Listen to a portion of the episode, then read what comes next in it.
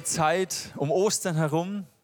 Wahrscheinlich geht es euch genauso nach einem langen Winter oder kurzen Winter, manchmal kälter, manchmal weniger kalt, aber im Winter fährt alles so runter und dann, ihr kennt es, im Sommer, also im Frühling dann in der Osterzeit, schon ein paar Wochen vorher, beginnen die ersten Knospen zu sprießen. Wir haben bei uns vor unserem Haus so einen großen Kirschbaum, so eine Wildkirsche, und wir freuen uns schon Wochen vorher, bis so die ersten Blüten hindurchkommen und dann irgendwann dieser Kirschbaum in seiner vollen Pracht dasteht.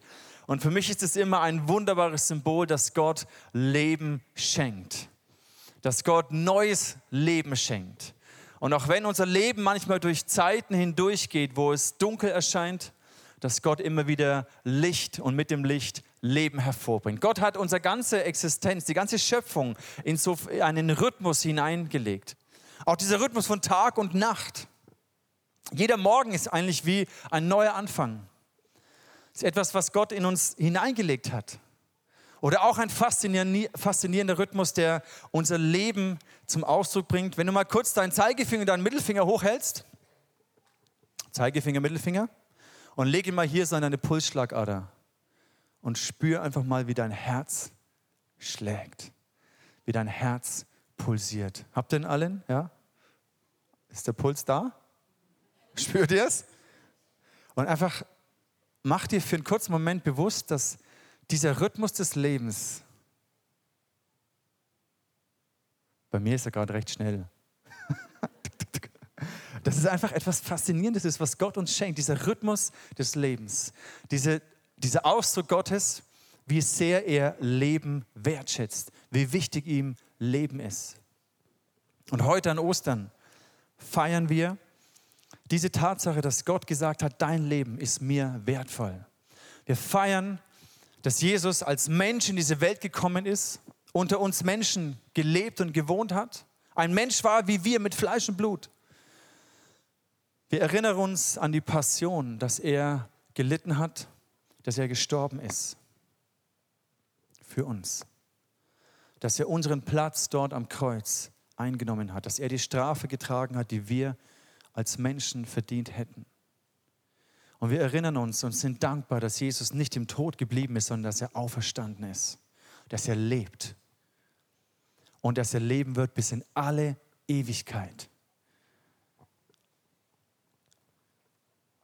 Lass doch mal diesen Gedanken für einen Moment in dein Herz hineinsinken, dass es Leben gibt nach dem Tod. Der Tod ist nicht endgültig. Der Tod ist nicht das Finale und danach gibt es nichts mehr, sondern in dir pulsiert Leben, das Bestand haben wird über den Tod hinaus. Leben nach dem Tod. Ich möchte heute so drei Gedanken mit euch vertiefen an Ostern. Das erste ist, Ostern ist digital. Der zweite Gedanke ist, bei Jesus und auch hier sind alle Zweifler willkommen. Und der dritte Gedanke ist, das, was es eigentlich ausmacht, ist deine persönliche Begegnung mit Jesus. Was meine ich damit, dass Ostern digital ist? Heutzutage ist ja sehr vieles reduziert auf 0 und 1, binäre Strukturen.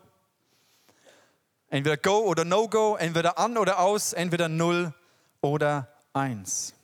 Und Ostern ist genau diese Frage, 0 oder 1. An Ostern, es war der Wendepunkt der Geschichte. Ohne Ostern, ohne die Auferstehung von Jesus, wäre Jesus einfach ein guter Rabbiner, ein guter Lehrer, ein Typ, der abgefahrene Wunder gemacht hat, der den Menschen wohlwollend und moralisch gut gedient hat, gute Werte vertreten hat, eine geschichtlich gute Figur. Aber durch die Auferstehung bekommt das Ganze eine komplett andere Dimension. Die Auferstehung verändert alles. Und wenn du heute hier bist und sagst, ich glaube, dass Jesus lebt. Diese Eins. Ich glaube, Vollgas. Ich bin davon überzeugt. Wenn du heute dich mit dieser Eins identifizierst, dann hat es absolut weitreichende Konsequenzen.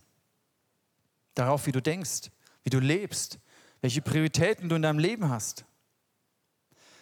Weil Jesus ist nicht einfach so wiederbelebt, so reanimiert worden, wie so nach einem Unfall. Sondern Jesus ist von den Toten auferstanden. Er ist nicht so gerade nochmal davongekommen, so dem Tod von der Schippe gesprungen. Nein, er ist in den Tod gegangen, aber er hat den Tod besiegt. Er ist auferstanden. Jesus stellt sich dem Johannes vor in dem Buch der Offenbarung. Das ist das letzte Buch in der Bibel. Und Johannes, einer der Jünger von Jesus, hat eine Begegnung mit diesem Jesus. Und Jesus sagt zu ihm: Fürchte dich nicht. Ich bin der Erste und der Letzte. Ich bin der Lebendige. Ich war tot, doch nun lebe ich für immer und ewig. Und ich habe die Macht über den Tod und das Totenreich. Luther übersetzt es mit dem Wort: Ich habe die Schlüssel des Todes und der Hölle, des Totenreichs. Und wer die Schlüssel hat, der hat die Macht. Und Jesus hat die Macht über den Tod gewonnen. Er hat triumphiert.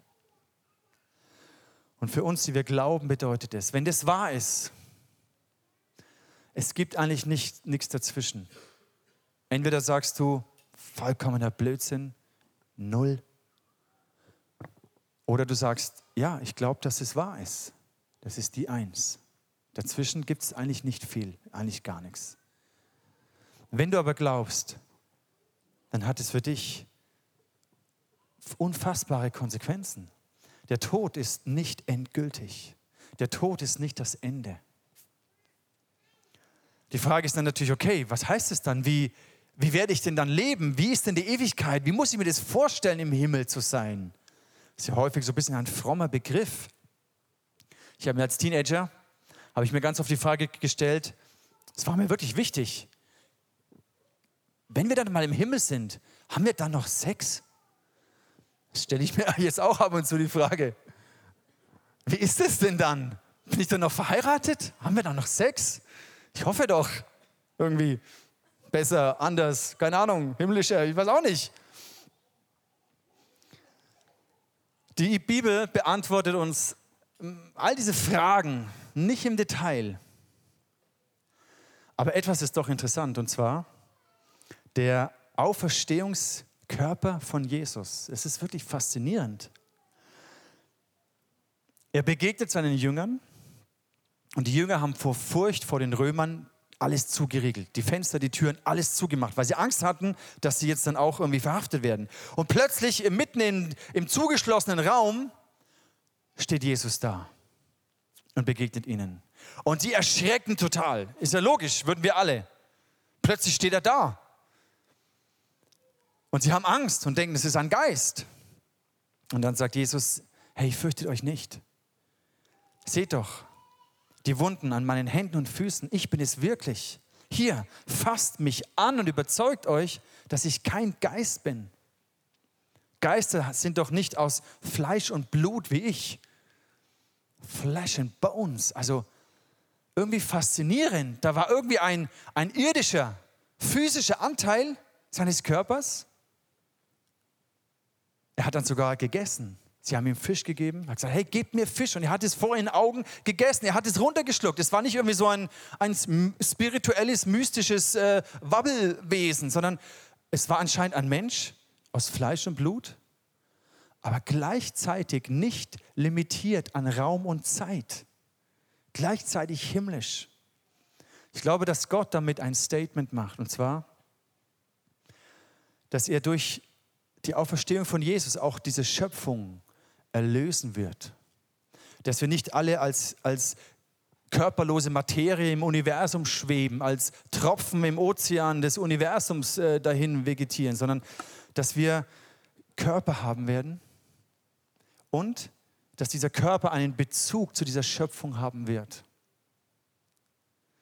Wir werden tasten können, wir werden essen können, wir werden Dinge genießen können. Und ich stelle mir das so vor, dass es eine Zeit geben wird, wo all die Dinge, die ich mal gerne machen möchte, die ich vielleicht nicht machen werde, weil ich sie mir nicht leisten kann oder weil sie zu gefährlich sind oder was auch immer, die werde ich dann machen können. Ich werde die krassesten Wellen surfen.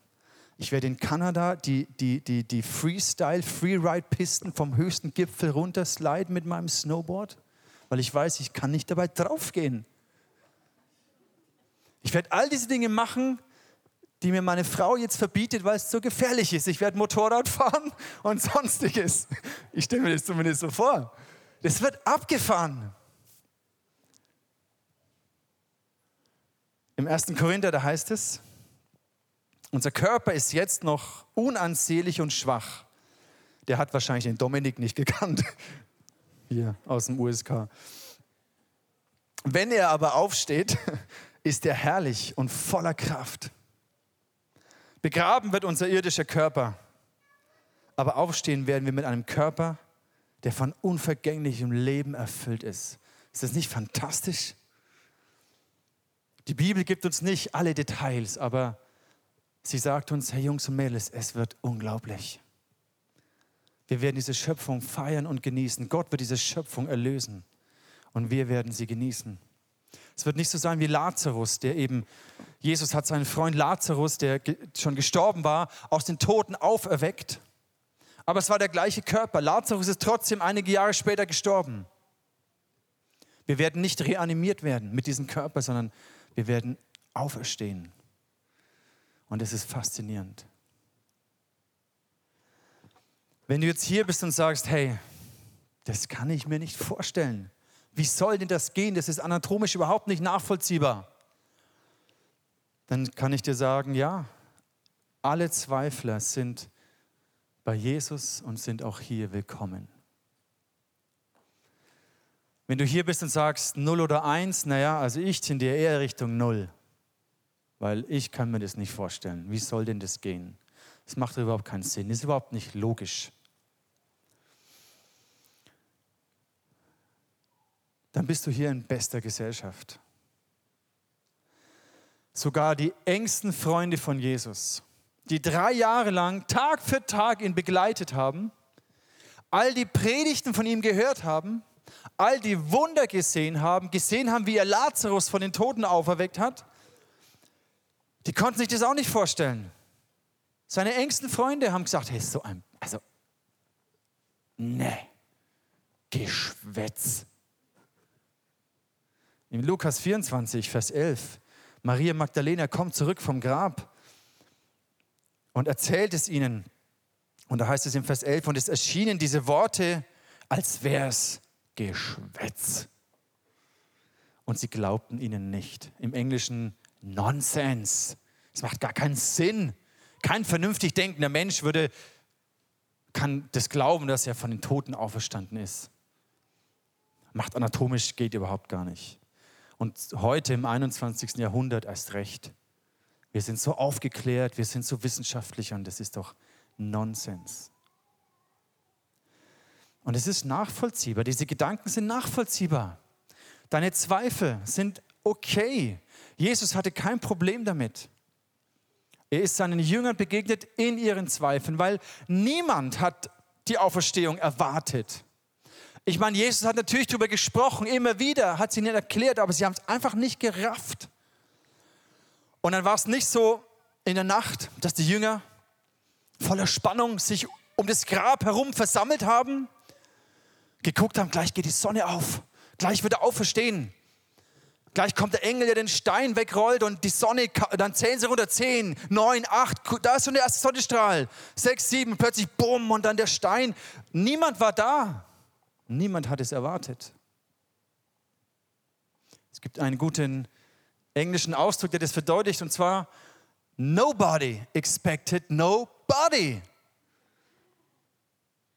Die haben nicht erwartet, dass der Leichnam weg ist. Die sind hingegangen mit ihren Salben und Ölen und wollten den einbalsamieren. Nobody expected nobody. Es ist absolut nachvollziehbar. Deswegen bist du hier in bester Gesellschaft, wenn du denkst, das kann ich mir nicht vorstellen.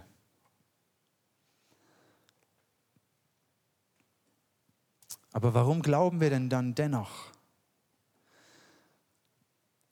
Warum haben die Jünger damals geglaubt?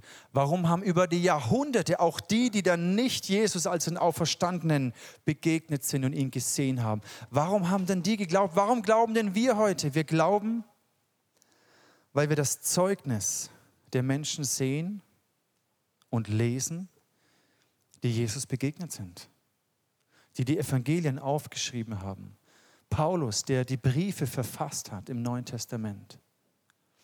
Und das waren Menschen, die waren bereit für ihren Glauben, für das, was sie erlebt haben. Das konnte ihnen niemand absprechen. Drohungen, Tod, nichts konnte sie davon abhalten, weil sie ihn erlebt hatten. Da heißt es hier im Hebräerbrief, Kapitel 11, Vers 35, andere, die auch Gott vertrauten, wurden gequält und zu Tode gefoltert. Sie verzichteten lieber auf ihre Freiheit, als ihren Glauben zu verraten, weil sie kannten Jesus. Sie sind ihm begegnet. Die Hoffnung auf ihre Auferstehung gab ihnen Kraft. Über die Jahrhunderte sind Menschen durch unglaubliches Leid hindurchgegangen, aufgrund ihres Glaubens. Als heute habe ich eine Nachricht gesehen, dass in, ich glaube, Sri Lanka oder irgendwo, wurden Kirchen angegriffen, Bombenexplosionen. Menschen sterben für ihre Liebe und ihren Glauben für Jesus. Und dieses Zeugnis stärkt auch unseren Glauben. Das, was wir in der Bibel lesen, stärkt unseren Glauben. Jesus offenbart sich dadurch. Paulus, der als historisch absolut glaubwürdige Person gilt, beschreibt es, wie all diese Menschen Jesus begegnet sind. Im 1. Korinther, Kapitel 15, da heißt es, er hat sich zuerst Petrus gezeigt und später allen aus dem engsten Kreis der Jünger. Dann haben ihn mehr als 500 Brüder und Schwestern zur gleichen Zeit gesehen, von denen die meisten heute noch leben. Einige sind inzwischen gestorben. Ein kleines interessantes Detail hier. Luther übersetzt es mit, einige sind entschlafen. Im Englischen heißt es, have fallen asleep. Die Wortwahl hier zeigt uns, wie natürlich und selbstverständlich die Christen erwartet haben, dass sie auferstehen werden. Genauso natürlich, wie wir in der Früh aufstehen, wenn wir geschlafen haben. Deswegen war für sie Sterben gleich mit Entschlafen sein und Aufstehen mit von den Toten auferstehen. Das war die gleiche, es war vollkommen normal. Niemand von uns überlegt sich, die meisten zumindest, wenn sie abends ins Bett gehen, ob sie in der Früh aufstehen, sondern ja klar, gehe ich ins Bett. Ich habe auch keine Angst vorm Schlafen. Weil ich weiß, morgen früh kommt ein neuer Tag. Das ist so natürlich. Und ich glaube, so natürlich war es für diese ersten Christen, dass sie diese Wortwahl gebraucht haben. Und dann sagt Paulus, schreibt er weiter, später ist der Jakobus. Das war der leibliche Bruder von Jesus. Und ganz ehrlich, wenn du es schaffst, deinen Bruder davon zu überzeugen, dass du der Messias bist, da gehört schon viel dazu. Ja? Also ich würde das nicht hinkriegen. Aber Jakobus hat geglaubt. Und schließlich allen Aposteln ist er erschienen. Zuletzt hat er sich auch mir gezeigt, der ich es am wenigsten verdient hätte. Paulus, er wollte diese Menschen treffen. Er hat sich ja erst danach bekehrt. Jesus ist ihm begegnet. Er wollte diese Leute treffen, die Jesus kannten. Deswegen schreibt er in seinem Brief an die Galater im Kapitel 1, erst 3 Jahre später kam ich nach Jerusalem, weil ich Petrus kennenlernen und mich mit ihm austauschen wollte. Dieser Petrus, dieser Fischer, dieser Jünger, der ihn verleugnet hat und hinterher wieder Jesus begegnet ist. Diesen Petrus wollte Paulus treffen. Und interessant, diese Details, 15 Tage bin ich damals bei ihm geblieben. Bei dem Petrus. Und Jesus hat ihnen den Auftrag gegeben, ihr seid meine Zeugen. Seid ihr meine Zeugen für all das, was ihr hier erlebt habt. Und wegen dieser Zeugen glauben wir. Oft wird behauptet, dass ja die Jünger das sich ausgedacht haben, um einen Mythos zu kreieren. Sie haben den Leib gestohlen und dann verkündet, er ist auferstanden. Ganz ehrlich, wenn du schon einen Mythos, wenn du schon eine Legende kreieren möchtest, dann schreibst du nicht rein in diese Tatsachen, dass die erste Frau, die dem auferstandenen Christus begegnet ist, eine Frau ist. Damals war das Bild und die Wertigkeit der Frau noch ganz anders. Man nimmt sogar an, dass Maria Magdalena eine Prostituierte war.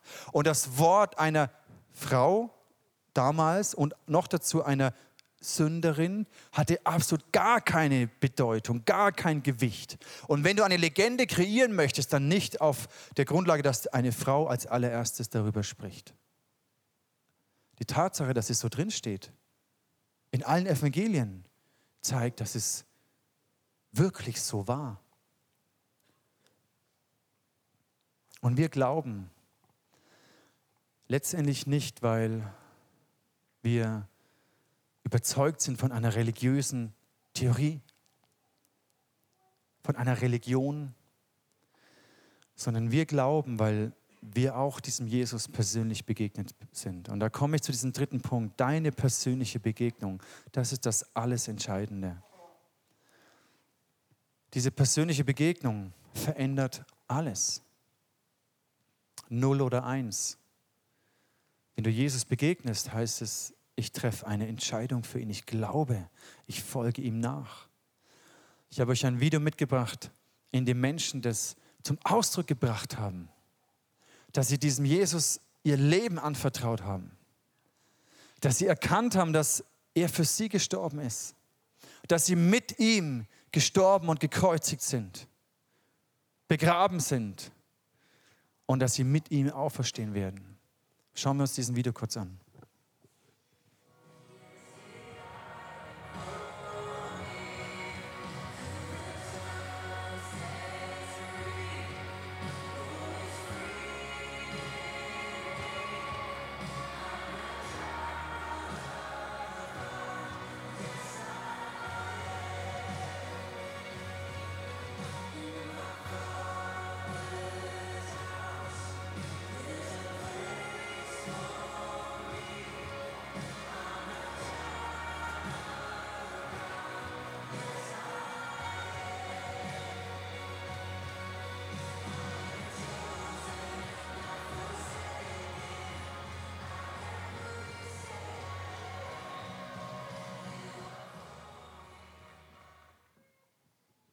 Das ist jedes Mal so ein ergreifender Moment. Es war letzte Woche am Sonntag am Wörthersee und es war einfach ein Statement, dass sie all in gehen, dass es nichts zwischen 0 und 1 gibt. Keinen halbherzigen christliches, frommes Ding, sondern all in heißt, Jesus, mit dir bin ich gekreuzigt und gestorben und begraben. Dieser Moment, wo dieser Körper von der Erdoberfläche verschwindet, begraben, weg. Und dann hervorkommend. Diese eigene Entscheidung, die sie getroffen haben, ist jedes Mal faszinierend. Davor steht aber eine Begegnung, eine persönliche Begegnung mit Jesus. Ich möchte euch mit hineinnehmen in diesen letzten Gedanken, wo Maria Magdalena Jesus begegnet, den auferstandenen Christus.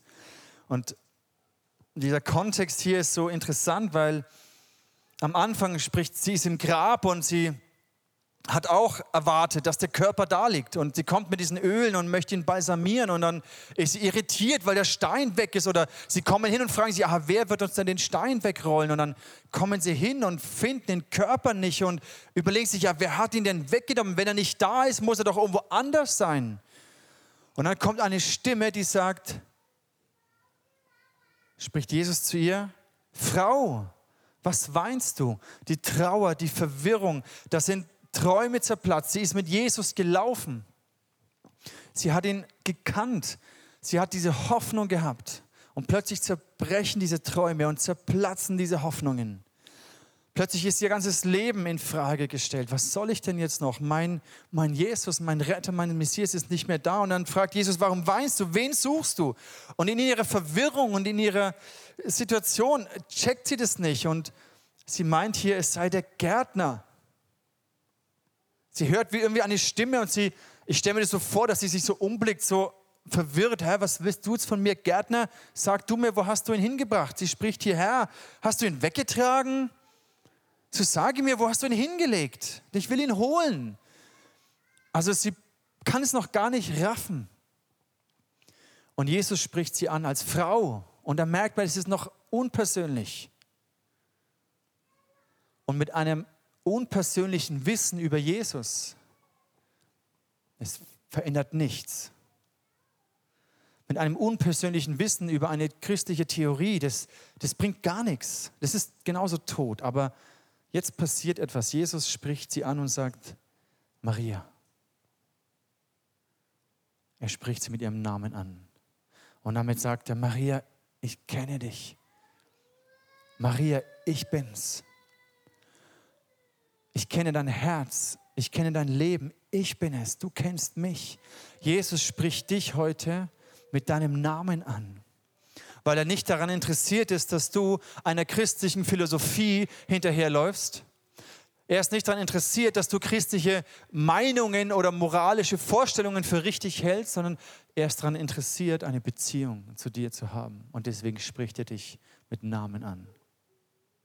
Maria. Und da wandte sie sich um und spricht zu ihm hebräisch Rabuni, das heißt Meister. Und diese persönliche Ansprache, ich kenne dich mit deinem Namen, heißt, ich weiß, wer du bist. Ich kenne dein Leben, ich kenne deine Ängste, ich kenne deine Zweifel. Ich weiß, dass du verwirrt bist, dass es alles für dich gerade keinen Sinn macht. Deine Hoffnungslosigkeit, den Schmerz, den du mit dir trägst, ich weiß es, ich kenne es, sagt Jesus. Und genau in dieser gleichen Art möchte Jesus dir heute Morgen begegnen und deinen Namen rufen und sagen, ich kenne dich. Und es ist ein Unterschied, ob du dich nur flüchtig umblickst und ab und zu mal in den Gottesdienst kommst oder christliche moralische Werte gut findest. Und ob du irgendwie so ein bisschen um dich herum guckst und dich an diesem Jesus ein bisschen orientieren möchtest oder ob du dich ihm hinwendest und sagst, wow, jetzt erkenne ich dich. Du bist nicht nur eine Philosophie, du bist nicht nur eine Theorie, du bist nicht eine Religion. Du bist der auferstandene Sohn Gottes, der für mich gestorben ist am Kreuz. Und du schenkst mir neues Leben. Diese persönliche Begegnung von Maria hat alles verändert.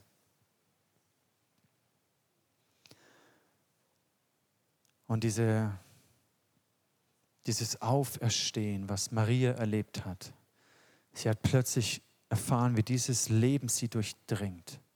Ich liebe diesen griechischen Begriff Anastasis.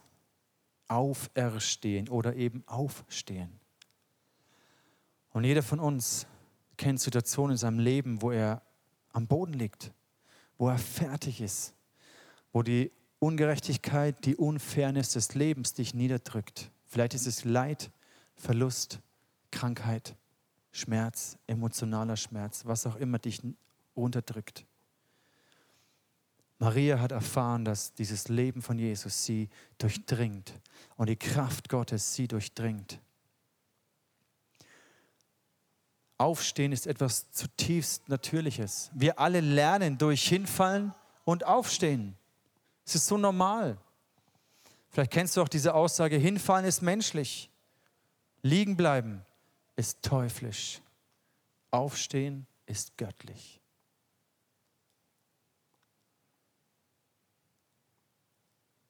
Um aufstehen zu können, brauchst du allerdings Kraft. Gerade wenn es so viele Dinge sind, die dich niederdrücken, die dich fertig machen, die dir deine Lebenskraft rauben, deine Hoffnung, deine Zuversicht, dann brauchst du eine andere Art der Kraft. Und über diese andere Art der Kraft schreibt Paulus, er schreibt hier im Epheserbrief, ihr sollt erfahren, mit welch unermesslich großer Kraft Gott in uns, den Glaubenden, wirkt. Es ist nicht faszinierend, es ist doch dieselbe gewaltige Kraft, mit der er am Werk war, als er Christus von den Toten auferweckte. Diese selbe unfassbare Kraft, mit der möchte Gott in dir und durch dich wirken und dich aufrichten. Jeden Tag neu dir die Kraft schenken. Ich möchte schließen mit einem letzten Gedanken, der dir hoffentlich Freude gibt über diese Auferstehung, der dich hungrig und sehnsüchtig macht danach, das zu erleben. Und gleichzeitig ist es auch so die Essenz des Evangeliums. Im Korintherbrief, da beschreibt Paulus Adam, den ersten Menschen, erschuf Gott aus Staub von der Erde. Aber der neue Mensch, Christus, kommt vom Himmel. So wie Adam sind Menschen, die nicht zu Christus gehören. Sie tragen bloß irdisches Leben in sich. Menschen, die zu Christus, dem himmlischen Adam gehören, tragen auch sein himmlisches Leben in sich. Als Nachkommen Adams sind wir ihm ähnlich geschaffen. Aber eines Tages werden wir dann, wie Christus, einen himmlischen Leib haben. Das wird so abgefahren. Wir werden die Schöpfung genießen. Wir werden Jesus feiern. Deswegen brauchen wir keine Angst haben, hier in diesem Leben irgendetwas zu verpassen. Kennt ihr diese Menschen, die ihr Leben lang versuchen, alles mitzunehmen, was diese Welt zu bieten hat? Jedes Highlight, jede Reise, alles mitnehmen, weil sie Angst haben, was zu verpassen? Das brauchen wir nicht mehr. Wir können unsere Prioritäten ganz auf Jesus fokussieren, weil wir wissen, hey, wir werden Zeit haben. Wir werden die krassesten abgefahrenen Dinge machen und wir werden nicht dabei draufgehen. Wir werden dieses Leben, dieses irdische Leben, aber auch dieses himmlische Leben in unserem Körper tragen. Und das ist faszinierend. Wenn du so zwischen 0 und 1 hin und her schwankst und nicht so wirklich weißt, was du damit anfangen sollst, stellst du dir vielleicht die Frage, ja, wie, wenn das stimmt, wenn es wirklich diese Eins gibt, dann hat es ja auch für mich Konsequenzen. Wenn Jesus wirklich die Macht des Todes überwunden hat, wenn Jesus wirklich die Schlüssel des Totenreichs mitgenommen hat und triumphiert hat, dann hat es ja auch Konsequenzen für mich, egal ob ich bei 0 oder bei 1 stehe. Und wenn du dich fragst, wie kann ich dieses Leben empfangen? Ich spüre in mir, dass ich auch nur dieses Irdische habe. Ich versuche irdisch so glücklich zu werden. Ich versuche mir alles zu holen, was mich irgendwie sättigt. Dieses irdische Leben, das Beste rauszuholen, was ich kriegen kann für mich. Und dabei ist es doch so leer und so kraftlos und so vergänglich. Und du sehnst dich eigentlich nach diesem himmlischen Leben. Das beginnt nicht erst in der Ewigkeit, es beginnt jetzt. Du kannst jetzt schon dieses Leben in dir tragen. Und dann hast du eine Hoffnung, die weit über den Tod hinausgeht. Der Tod verliert seine Macht über dich. Die Angst vor dem Tod verliert seine Kraft über dich. Weil du weißt, ich werde leben. Und Jesus gibt so eine einfache Antwort auf diese Frage, wie bekomme ich dieses Leben? Im Johannes 11. Darauf erwiderte Jesus, ich bin die Auferstehung und ich bin das Leben. Wer an mich glaubt, der wird leben, auch wenn er stirbt. Auch wenn Dinge in deinem Leben sterben. Vielleicht zerplatzen manchmal eigene Hoffnungen, Träume. Vielleicht zerbrechen manchmal Dinge in deinem Leben, aber du wirst leben. Und auch wenn wir alle eines Tages körperlich sterben werden, wenn wir diese Hülle, irdische Hülle ausziehen werden, dann werden wir dennoch leben. Und du hast die einfache Möglichkeit, es durch Glauben anzunehmen. Von der 0 auf die 1 zu kommen. Weil wenn es stimmt, ist das, was alles verändert. Es gibt an dem Leben Sinn und Hoffnung. Weil Jesus hat uns nicht versprochen, dass unser Leben immer nur leicht wird.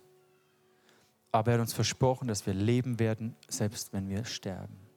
Ich lade dich ein, für einen kurzen Moment einfach das auf dich wirken zu lassen und dir zu überlegen, wo stehe ich? Wenn du voller Zweifel bist, es ist okay. Wenn du es logisch nicht verstehen kannst und sagst, das macht doch gar keinen Sinn, es ist okay. Aber dennoch kannst du dem auferstandenen Jesus begegnen. Und ich lade dich ein für einen Moment. Wenn du möchtest, dann schließ deine Augen. Und wenn du spürst, dass dieses Irdische dir nicht das gegeben hat, was dich wirklich glücklich macht und dir Frieden gebracht hat. Wenn du spürst, da ist ein Riesenvakuum in mir. Ich kenne dieses Leben nicht, von dem Jesus spricht. Und wenn du merkst, diese Sehnsucht treibt dich hin zu dem Auferstandenen, dann lade ich dich ein, mit mir zu beten. Lass uns die Augen schließen. Das ist ein sehr persönlicher Moment. Wenn du das möchtest, dann bete dieses einfache Gebet in deinem Herzen mit. Jesus, ich komme zu dir mit all meinen Zweifeln, mit all meinen Ängsten, mit all der Leere dieses irdischen Lebens. Jesus, ich bringe dir all die Dinge, die ich versucht habe, damit ich satt werde, die haben nicht funktioniert. Jesus, wenn du lebst, wenn du auferstanden bist, möchte ich dich kennen. Hilf mir zu glauben. Öffne meine Augen, dass ich dich sehen kann. Bitte vergib mir meine Sünde. Vergib mir, dass ich ohne dich gelebt habe. Ich öffne mein Herz für dich. Ich möchte dich kennenlernen und dir nachfolgen.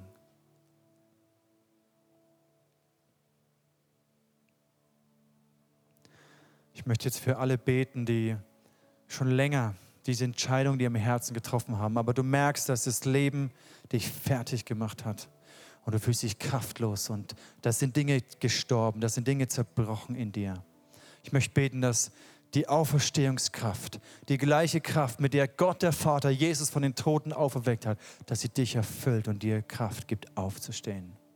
Jesus, ich danke dir, dass du lebst. Und weil du lebst, werden auch wir leben. Und ich bete, dass du mit deinem Heiligen Geist, dass du uns erfüllst.